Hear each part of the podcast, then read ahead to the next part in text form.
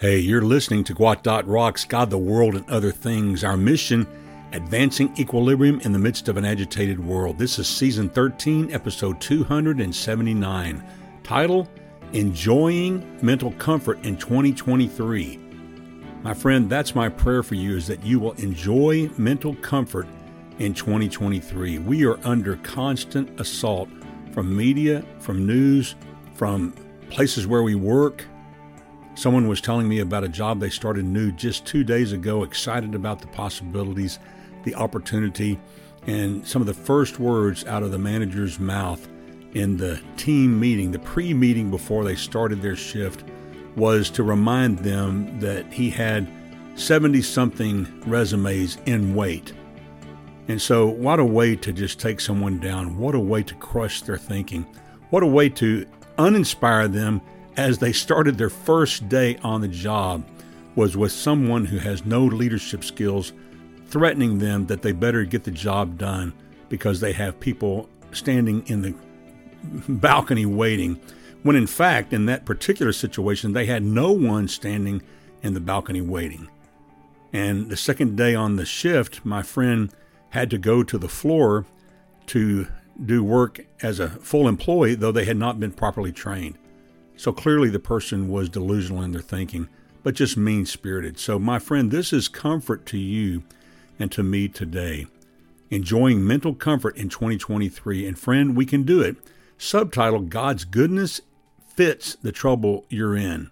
This podcast episode is an adaptation of the writings of Puritan author Richard Stibbs, or Stibbs, S T I B B E S, found in his open source material Works, Volume 3. I'll have the link to the open source reference in the show notes. I remind you that the website archive.org is a book hound's dream. They have thousands of volumes scanned of open source public domain books. Also, they have books that are still in and under copyright protection, and you can actually check those out online just like you would in a public library. It's an amazing website, and I would encourage you, if you have not checked it out yet, there is so much there, it will blow your mind. As you compare this podcast to his writings, you will see similarities but the Lord is using material like this to inspire me, encourage me, and to expand these writings and take them to a new level for our edification, our well being, our encouragement today. As we are in the final days of month one, can you believe that? This is the 25th of January. We're in the final days of month one of 2023, almost one twelfth of the year already gone. This is such an encouraging word we find from King David. He writes in Psalm 27, verse 4, and this is kind of the overarching theme of several podcasts that will follow. One thing have I desired of the Lord that I will seek after, that I may dwell in the house of the Lord all the days of my life, to behold the beauty of the Lord and to inquire in his temple. Also in the show notes is a link to one of the best early praise and worship songs written. It is One Thing Have I Desired, sung by the Maranatha Singers. This psalm is partly a prophecy. It was made after some great deliverance out of some great trouble. The blessed prophet David, having experience of God's goodness suitable to the trouble he was in, and the first part of Psalm 27 expresses his comfort, his courage, and the care that he finds in God. In Psalm 27, verses 1 and 2, he expresses his comfort. He writes, The Lord is my light and my salvation. Whom should I fear? The Lord is the stronghold of my life. Whom should I dread? When evildoers came against me to devour my flesh, my foes and my enemies stumbled and fell. Through his limited human words and expressions, David sought to draw acute attention to the comfort he found solely in the Lord, whom he sees as the spring of comfort. And as Paul put it in 2 Corinthians chapter 1 verse 4, that the Lord is the father of all comfort. There's something very powerful to me in the word picture that associates the comfort of God like a spring of fresh and flowing water. I had the immense privilege of coming up very close to a herd of elk who had just settled down in the late afternoon around a spring that flowed out of a mountainside in Colorado that was at about 9,500 feet. It was about a thousand feet below the mountain ridge of the summit. We could see the spring's location on the mountainside visible out of our cabin kitchen window. We found the source of the spring by hiking up a beautiful mountain stream that followed a trail of poplar trees. As I came to learn, the poplar trees were actually following the stream down the side of the arid mountain. Poplars are soft hardwoods that are thirsty. They're water thirsty. If you see a stand of poplar trees, then you are seeing the path of water. It may not be visible above ground, but you can know there is water there. On a previous hike, when we reached the top of the spring where it showed itself above ground, at the beginning of the grove of poplars, we noticed the strong smell of barnyard and clear signs that either deer or elk were using that as a layover point, either during the heat of the summer afternoons or at night.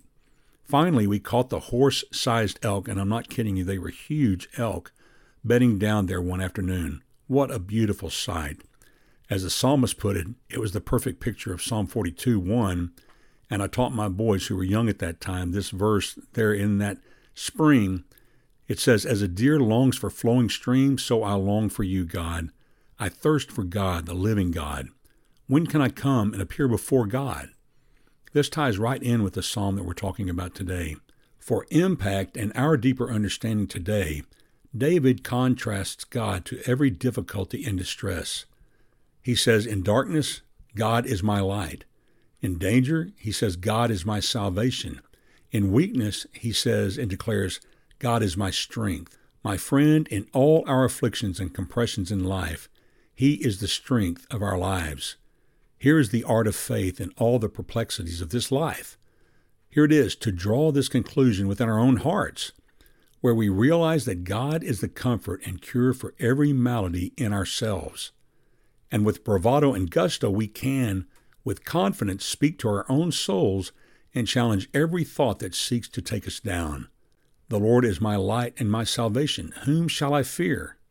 It's a question proceeding from a holy insult and daring of all other things. It's like a young kid standing on the pile of dirt, playing king of the hill, calling out to the distresses and difficulties that seek to cut us off at the knees, Come on, put up your dukes, I dare you. The Lord is the strength of my life. Whom shall I fear? It's not like the cowardly lion saying, Come on, put up your dukes. Because, my friend, we can say this with great confidence that God is the one who's going to comfort us and bring calm to our souls, to our hearts, to our inner man. When God is my light, my salvation, and my strength, then I can put up the shield of faith that's able to extinguish all the fiery darts of the evil one or evil ones because we know that God has this thing.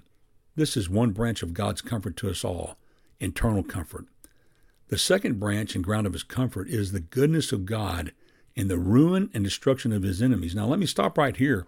Some who don't know the Word of God perhaps will say, Kenny, what on earth are you talking about? That God's goodness in the ruin and destruction of his enemies. One time I preached a message talking about how God uh, visits people like this, and an elderly woman came up to me after the service and just was flabbergasted and, and chastened me. I've never heard of such a thing, Kenny. And back then, I didn't have a smartphone. I wasn't able to imme- immediately go to the verses uh, that gave further evidence of God working things out on our behalf like this. And I told the person, I said, if you would just be patient with me, I will gather together the scriptures and come by and visit with you and show you what the Bible says. Even when they saw what the Bible said and says, they would not receive it as the truth. And so they lived in this self delusion that all people are great people, all people are good people, all people have the best intentions in their heart, and yet that is absolutely not the scriptural truth. King David said in Psalm 27 2, When the wicked, even my enemies and adversaries, came upon me to eat up my flesh, they stumbled and fell. My friend, that is strong terms regarding the people that David, King David, was truly dealing with that they came upon him to eat up his flesh. And yet, what happened to them? They stumbled and fell. He describes his enemies by their malevolence, that means their, their bad character, their bad actions, and also by their ruin. David's enemies were cruel enemies. They were bloodsuckers. They were eaters of flesh. We have a term for this today. We call them cannibals. My friend, we need to mark this down deep and ingrain it in our souls.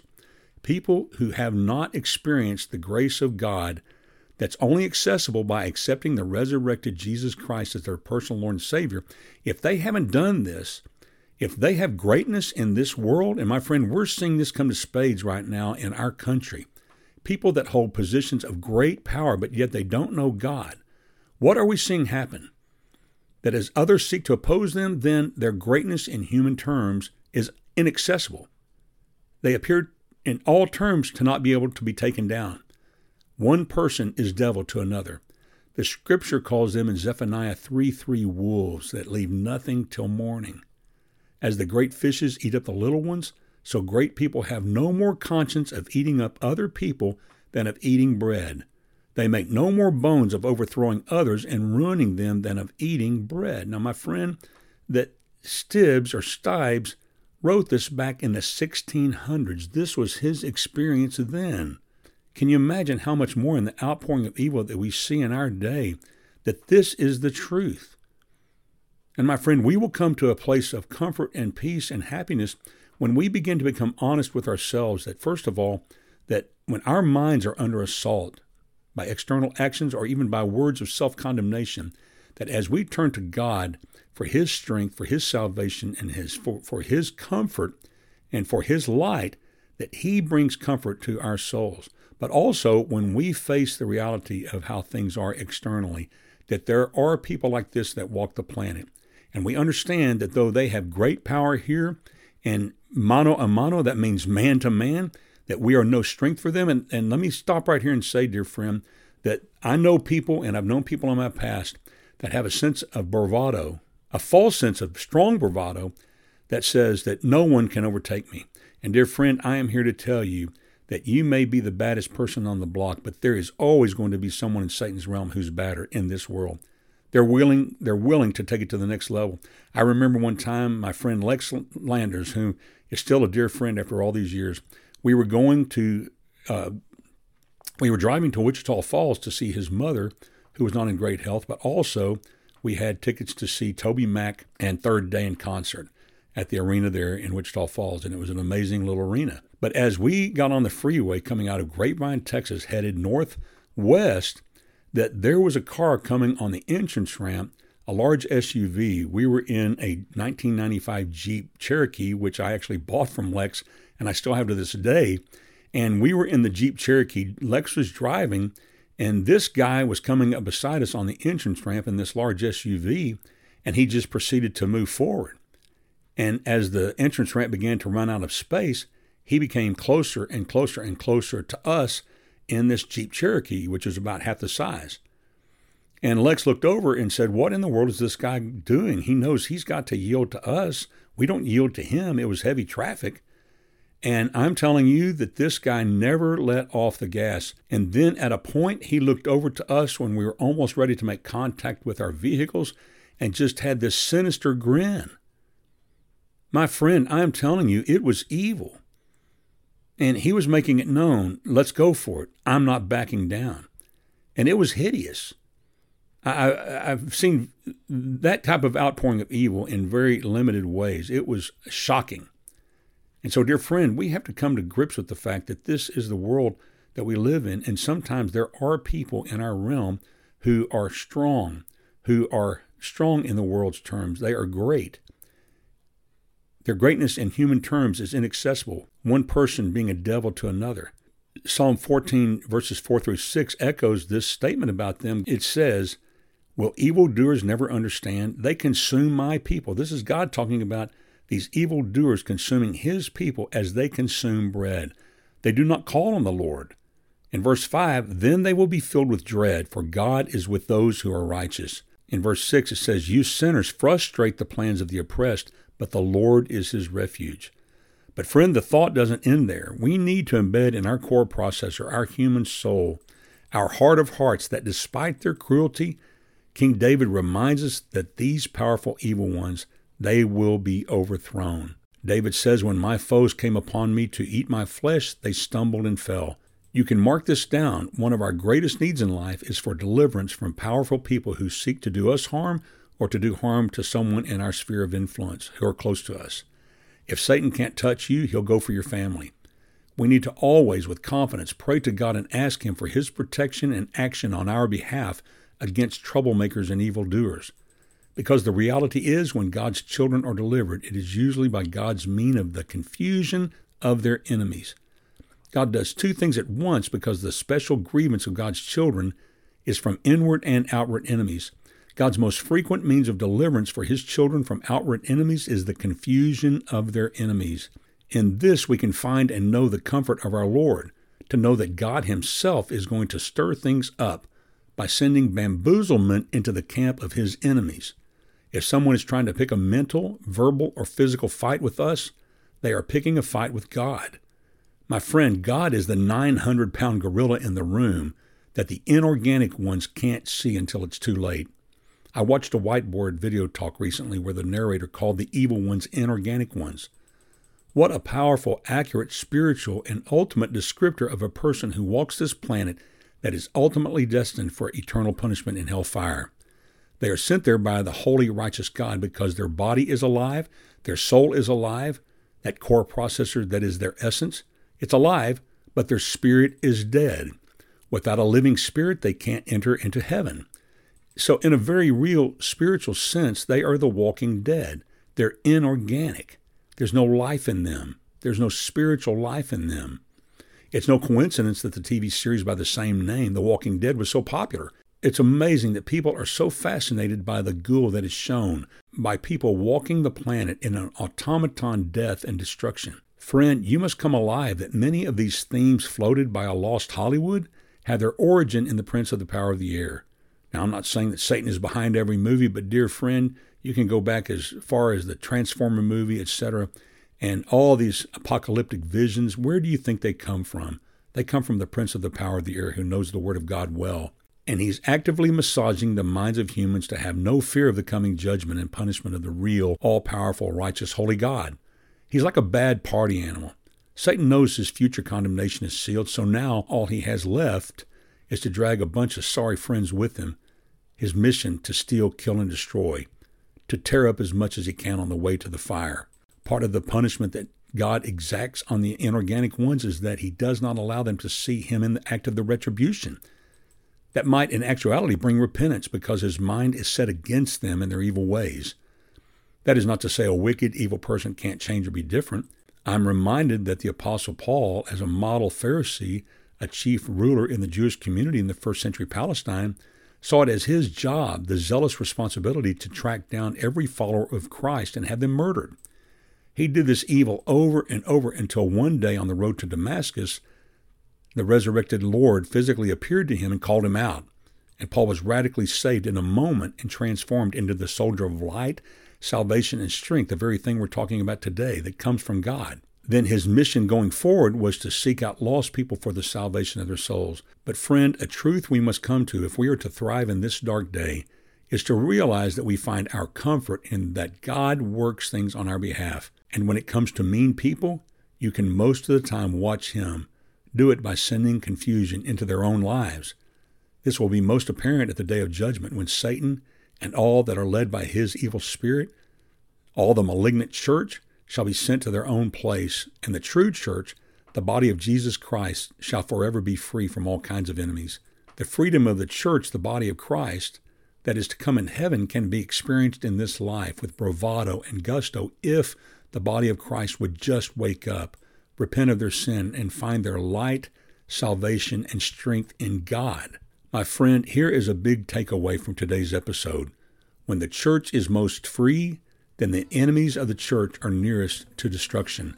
Like a pair of balances, when they are up at the one end, they are down at the other. So, when it is up with the church, down go the enemies. We should take great comfort today knowing that God desires to bring internal comfort by showing up our minds to know His light, salvation, and strength, and His external comfort by watching Him rout, bamboozle, and confuse our enemies. And with that, my friend, I bid you peace.